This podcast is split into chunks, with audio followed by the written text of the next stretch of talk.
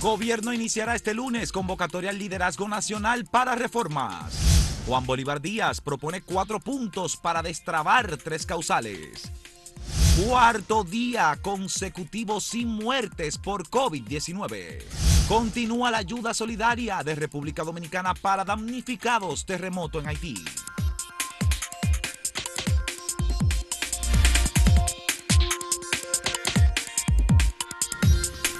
El miércoles de la pasada semana el presidente Luis Abinader pronunció un discurso que se dijo era de evaluación del primer año de gobierno, fue con motivo del primer año de gobierno.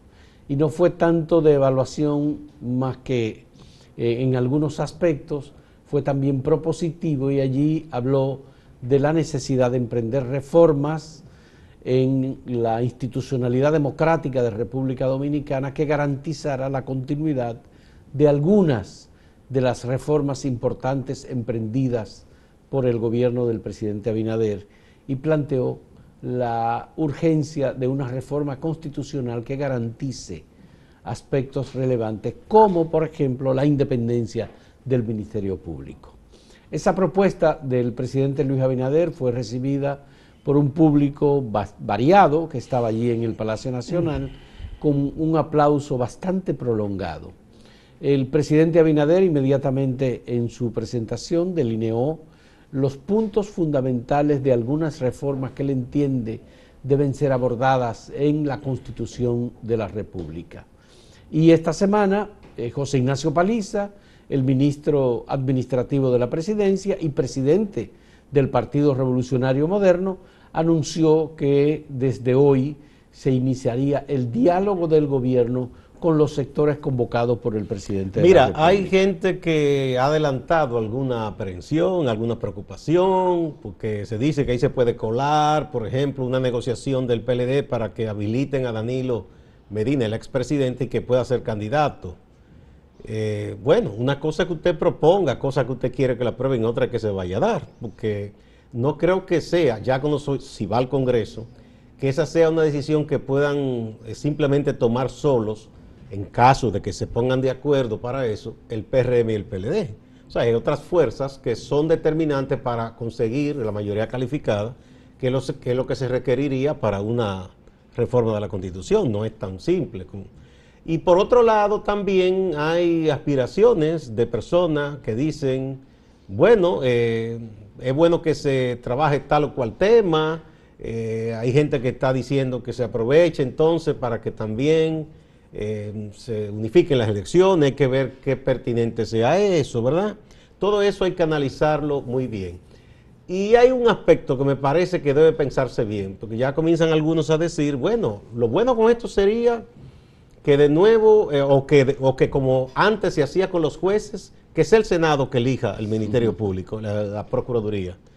Pero eso no garantiza independencia si es Senado, porque aquí tuvimos muchas historias con los jueces. Sí, Cuando era el Senado que los elegía, y por eso se cambió con el sistema del Consejo Nacional de la Magistratura. Entonces, no es eh, que, se cambie exactamente la vía de selección del juez. Eh, en este caso del Ministerio Público. Tienen que, hacerse otras cosas. Algunas de las críticas que se han eh, hecho públicas se refieren, por ejemplo, a que el Poder Ejecutivo controla políticamente el Consejo Nacional de la Magistratura.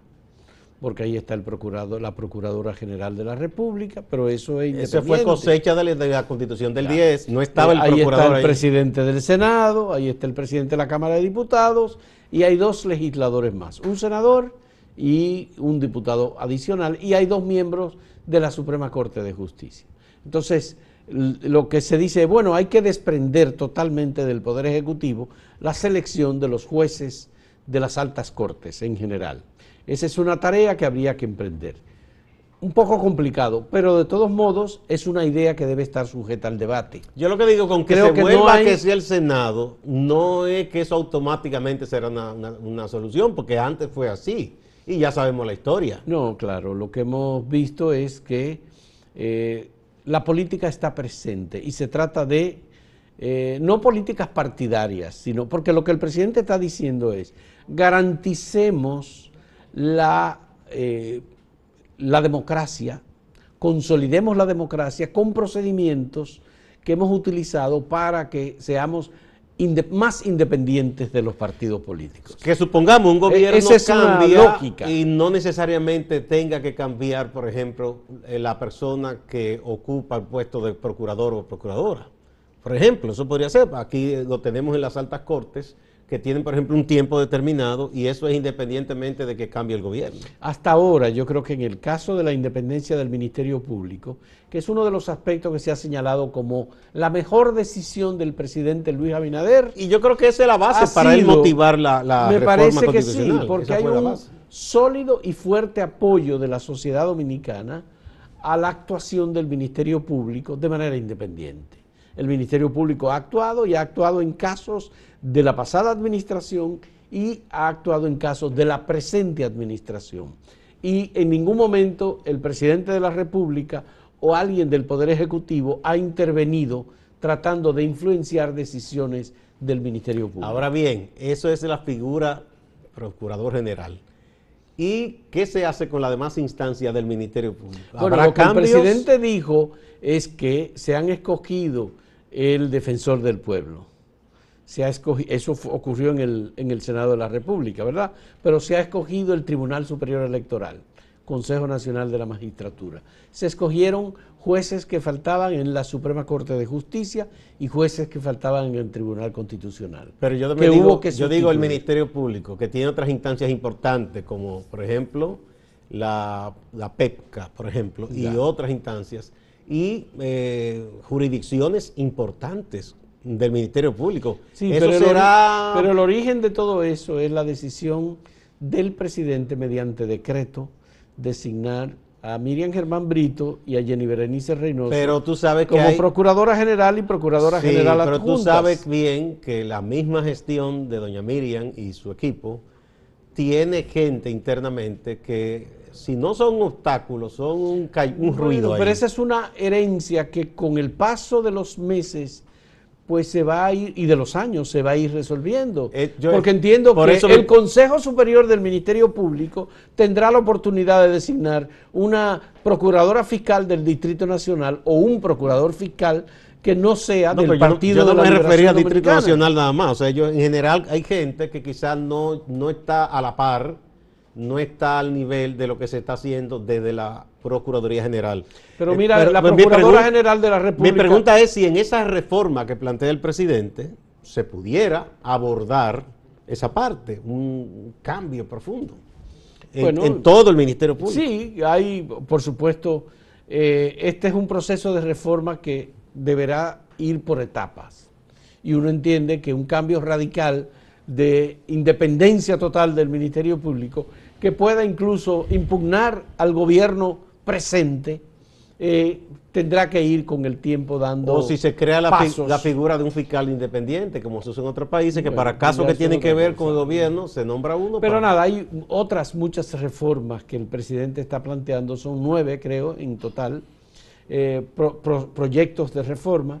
Y esos proyectos de reforma, eh, evidentemente que representan un sentir bastante generalizado en, la sociedad. Se va a llamar al diálogo, seguro que es en el Consejo Económico y Social. Eh, ahí eh, más o menos están representados ah, casi todos los sectores, pero, pero todavía no sabemos si van a usar el CET, el Consejo Económico Para eso es que está, ¿verdad? Bueno, sí, para eso está.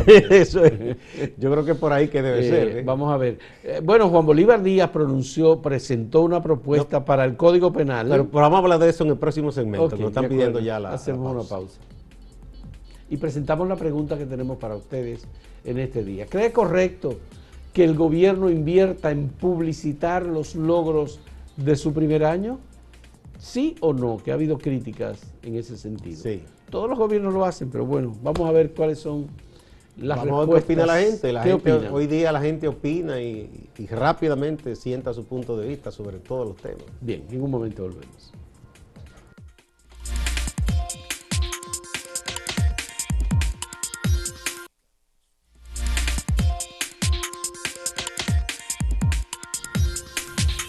Recientemente el país asistió a un hecho que quizás no llamó tanto la atención porque hubo muchas noticias con todo esto de la tormenta, terremoto en Haití, que fue que el eh, perimido Código Penal se reintrodujo por dos vías, una en el Senado y otra en la Cámara de Diputados. Eso ya de por sí llamó la atención.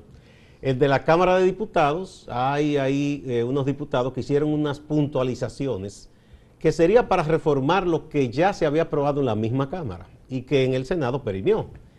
Ah, eso por un lado. Ya eso eh, generó críticas de sectores, sectores más conservadores diciendo que eso era una barbaridad. No hay que por qué asombrarse, porque se supone que son parte del Congreso, que cada uno tiene su atribución y puede pensar y proponer lo que quiera. Eso no es problema. Al final será un solo proyecto. Y ahora eh, el veterano periodista y analista político Juan Bolívar Díaz que es embajador dominicano ante el Reino de España, pero que no lo hizo en esa condición, sino como ciudadano preocupado y activista cívico, eh, propone vías para destrabar ese proyecto que lleva tantos años dando vuelta o esa, esa necesidad de tener un nuevo código penal. Y nosotros lo publicamos acá, en donde parece atendible eh, la propuesta que hace Juan. Porque hasta ahora no ha habido, Gustavo, ninguna iniciativa de concertación sobre este tema. Esto viene arrastrándose durante cerca de 20 años. Es una reivindicación que fue incluida en el programa de gobierno del PRM como una reivindicación válida del movimiento social de mujeres y del movimiento feminista y de la sociedad civil en general en República Dominicana. Eh, ha habido, por supuesto, una reacción de las iglesias y una reacción del movimiento evangélico radicalizado. Y los partidos más eh, hacia la derecha. Bueno, pues no hay forma de dialogar sobre este tema. Unos dicen que debe ir y otros dicen que no debe ir. Y en ese sentido, cada quien está haciendo presión en el Congreso Nacional, manifestaciones frente al Congreso Nacional. Y Juan Bolívar, viendo las cosas desde fuera, ha dicho, bueno, yo apoyo las tres causales, pero quisiera destrabar esto. Porque si no nos ponemos de acuerdo sobre este tema, tampoco habrá posibilidad de ponerse de acuerdo en otros temas como la reforma fiscal, por ejemplo, en donde cada quien va a tener que sacar de su bolsillo dinero para resolver los problemas de los recursos que necesita el, Estado. Y cuando se vaya a discutir, por ejemplo, alguna reforma a la Ley General de Salud, todo eso. Muchos otros temas. y ahí hay muchos intereses. Bueno, pues Juan Bolívar ha hecho una propuesta y ha dicho, bueno, la propuesta sería, primero, que se apruebe el Código Penal con las tres causales, pero con la condición de que el gobierno y la sociedad civil se comprometen a no pedir, después de aprobadas las tres causales, que se apruebe la interrupción voluntaria del aborto en cualquier circunstancia. Eso, eso sería como poner un, candado para complacer a la gente que dice que las tres causales lo que buscan es después de penalizar completamente. Exactamente, que haya un compromiso de no llevar más allá esa reforma, porque las tres causales son apenas como el punto de entrada. Es posible que los más radicales pro causales no les guste eso. Bueno, está bien, pero, pero de todos modos es una sesión. Sí. El segundo punto que se propone eh, por parte de Juan Bolívar es que eh, la interrupción del embarazo solamente pueda ocurrir cuando hayan transcurrido hasta un máximo de 12 semanas. 12 semanas. Eso de siempre, en donde se ha aprobado, se le pone un límite siempre. En un primer momento él había hecho la propuesta para que fuese solo de 9 semanas, pero después él la corrigió y agregó 12 semanas, que en realidad es lo que a nivel internacional se ha aprobado en muchas partes, aunque en otros países la aprobación de las tres causales ha sido hasta las 14 semanas y hay otros países mucho más liberales, como los países europeos, que permiten la interrupción del embarazo hasta las 24 semanas. No, y en Europa es libre totalmente el aborto. ese es el segundo punto. El tercer punto que propone Juan Bolívar es que para la realización de una interrupción voluntaria del embarazo se forme un equipo de tres personas encabezado por el director de cada hospital y e integrado por personas vinculadas con la bioética o con el tema ético, que sean los que decidan cómo corresponde actuar en cada caso que se presente. Y, por supuesto. que tenga la, dice que, se compruebe clínicamente. Que clínicamente hay que comprobar. Que se dan las condiciones como que la madre corra peligro, exactamente, y que en el caso de un incesto o una violación se haya denunciado previamente ese hecho y que conste ante la autoridad pública. Y un cuarto punto es que eh, se compromete el Estado Dominicano a colocar carteles señalando la, eh, el principio de protección de la vida. Eso es como un punto último que propone Juan Bolívar. Nosotros decimos, bueno, eso es posible discutirlo y ponerse de acuerdo. Tenemos capacidad en República Dominicana. ¿Estarían dispuestos los obispos, los pastores evangélicos a discutir con el Estado y con las organizaciones que promueven las tres causales este tipo de este pacto? Es difícil, ¿no? Porque que ya ellos no, no, no, con todo respeto y cariño, ellos parten de una visión desde la fe. Y la fe y la razón hace años que no se han puesto de acuerdo. Ya. Hace siglos. Sí, no se ponen de acuerdo. De todos modos, es una propuesta en donde eh, habría la posibilidad de iniciar una discusión. Es una vía de... Porque en este tipo de propuestas tú te sientas a discutir no, no, y, se, ha, bueno, la idea... ha radicalizado. Yo he visto queridos amigos eh, que son del ámbito de la fe diciendo eh, que en estos días una muchacha fue atacada con el llamado ácido del diablo. Mira, eso es culpa de los que están con las tres causales porque no se aprobó el código. Por Dios, eso tampoco nos retorzamos así las cosas, porque eso no es verdad. es muy triste, es muy triste lo que estamos viendo. Claro, está la capacidad de la sociedad dominicana para ponerse de acuerdo sobre temas fundamentales. Y evidentemente este es un tema fundamental, no solamente porque eh, nos coloca ante la posibilidad de decidir para defender la vida o las vidas de las mujeres, especialmente mujeres pobres. Porque en esta sociedad, Gustavo, las mujeres de clase media y clase alta no pasan por las circunstancias. O van al exterior o no pasan por las circunstancias. Mira, ojo, ojo, ojo, que no es solo el tema de las tres causales, ahí se aprobaron unas barbaridades. Sobre la comunidad LTV. No, no, y, eh, sobre discriminación y cosas también sobre, sobre las consecuencias para quien eh, comete hechos de corrupción. O sea, ese, código hay que reformarle muchas cosas, eso que, se, que perimió por suerte. Bien, por suerte perimió. Bien, vamos a recordarle la pregunta que tenemos para ustedes en este día. ¿Cree correcto que el gobierno invierta en publicitar los logros de su primer año? Vamos a ver qué piensa la gente, si piensa que es correcto, sí o si piensa que no.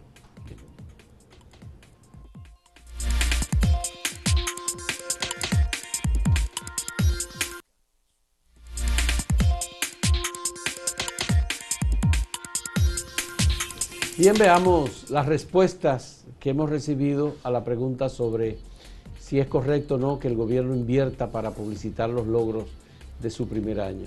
La mayoría, 61.62%, dice que no.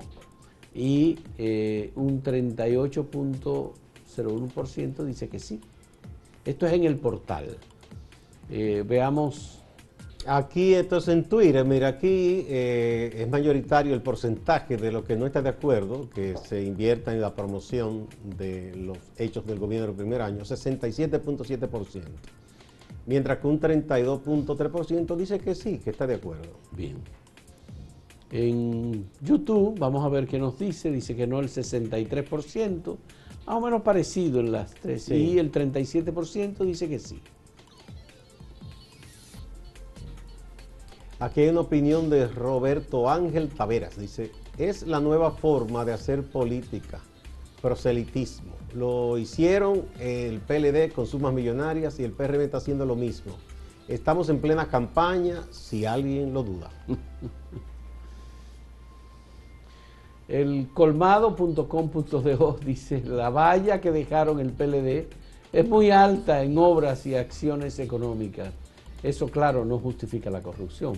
Pero el, actual tiene un reto mayor y dejar de invertir en publicidad, que esos fondos se destinen a la salud. Bien, o se destinen a la salud. Aquí José Durán Núñez dice, debe darse a conocer, debe ser parte de una política de comunicación más efectiva y menos costosa. Y Rafael Tolentino dice, pues cuando Danilo lo hacía, los fans del PLD decían que estaba bien. Pero cuando Luis Abinader lo hace, ahora lo encuentran mal. esa doble moral no conoce límites, lamentablemente. Ya este está haciendo lo mismo. Bueno, pues esas son algunas de las opiniones que hemos recibido. Vamos a comunicarnos ahora con Máximo Laureano, que está en Santiago y que tiene informaciones importantes sobre lo acontecido este fin de semana en Santiago y en la región del Cibao. Adelante, Máximo. Gracias, saludos. Retomamos la semana con estas informaciones. El presidente de la República, Luis Abinader, estuvo en la línea noroeste, específicamente en el municipio de Mao, provincia Valverde. Se estuvo reuniendo con representativos del sector agropecuario, también estuvo reunido con gente del sector político, entre otras actividades. En la provincia de Puerto Plata encabezó el inicio de algunas obras, sobre todo algunas que tienen que ver con la energía alternativa. Importante a destacar este domingo el presidente de la República cortó la cinta para dejar inaugurada la reconstrucción de la carretera panorámica, la llamada carretera turística Gregorio Luperón. Es la vía que comunica las provincias Santiago y Puerto Plata por la cordillera septentrional. Cambiamos de tema. La Policía Nacional en Santiago confirmó que dos presuntos delincuentes que habrían enfrentado a una patrulla policial en el barrio San Miguel, eso es el Distrito Municipal Santiago Oeste, estarían vinculados a la muerte del cabo Jorge Luis Nin Castillo, este agente policial, resultó muerto la madrugada del jueves en el municipio de Villa González. A propósito del tema policial, en Santiago Oeste están celebrando que se le entregaron dos camionetas cero milla al destacamento policial de esa zona. El padre Javier, quien además de un predicador católico, es un activista social y siempre vive exigiendo, reclamando cosas para Cienfuegos, nos habla de estos vehículos, pero además él dice que hay que convertir el destacamento de Cienfuegos en un departamento para que se le asignen más recursos. Y ya nos entregaron las camionetas. Nosotros estamos altamente agradecidos con la presidencia. Ahora, nosotros como comunitarios pedimos que sea escuchada también eh, el, el otro pedido, que nuestro destacamento sea elevado a departamento para así poder manejar más recursos a favor de la prevención y seguridad de nuestro distrito. Le damos gracias a Dios que en nuestro distrito tenemos al coronel Paulino y el teniente Aquino que están haciendo un formidable trabajo. Pero como yo he dicho, podrán traer a Aquaman, a Superman y todo terminado en man a fuegos, pero sin recursos no se hace nada.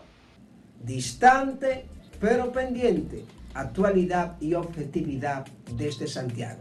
Siga la programación de Acento TV.